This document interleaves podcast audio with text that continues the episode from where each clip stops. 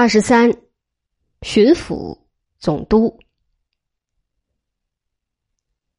明朝在洪武年间没有巡抚与总督。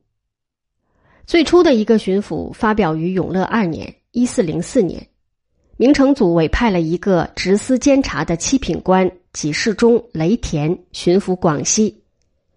所谓巡抚，在当时只是中央官的一种临时工作，而并非固定的官职。更没有如同清朝一样变成了事实上的省级最高长官。明宣宗宣德年间以后，巡抚才渐渐的多起来。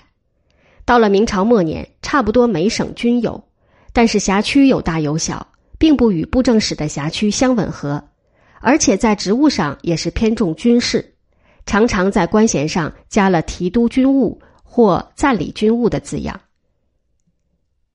最初的一个总督似乎是明景帝景泰元年（一四五零年）所发表的总督湖广贵州军务王来。王来那时候已经以督察院副都御史的资格巡抚河南等处，总督是他的一个临时兼衔，为了便于调发节制湖广与贵州的兵讨伐造反的苗民。第二个最早的总督是景泰二年的总督漕运兼提督军务、巡抚淮阳、卢凤四府、徐河、滁三州王弘。王弘正如王来一样，集巡抚与总督二衔于一身。他们两人的本职也均是督察院副都御史。所不同的，漕运是一种经常的政务，因此漕运总督变成了固定的官职，直至清朝末年。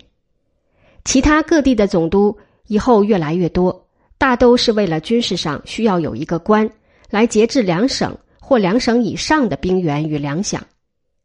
崇祯年间的内忧外患纷至沓来，总督因此也特别多。明朝的巡抚与总督均没有什么特别的官阶，他们的官阶大小以个人的本职为定。倘若某人是副都御史，那么他仍是正三品。不因兼了巡抚或总督而升高一级或半级。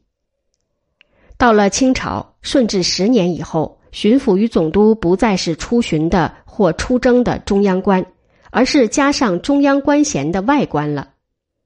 总督所加的官衔，在康熙三十一年被明文规定：兵部左侍郎或右侍郎，兼督察院右副都御史。倘若本人已当了任何一部尚书。则一律称为兵部尚书。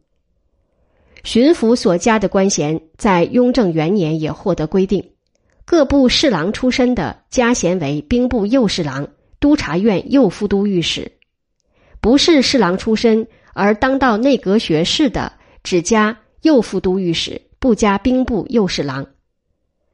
再其次，只当过四品京堂按察使或左迁都御史的，只能加一个。右迁都御史，这些规定其后有过不少次的修改，但是官阶相当固定。直至宣统之时，清朝的总督是从一品，巡抚是从二品。总督在咸丰以前监管军民两政，是巡抚事实上的上司。咸丰以后，巡抚的权力被提高，与总督形成分省而治，总督只能在所住的一省握有全权。倘若这一省以才去巡抚，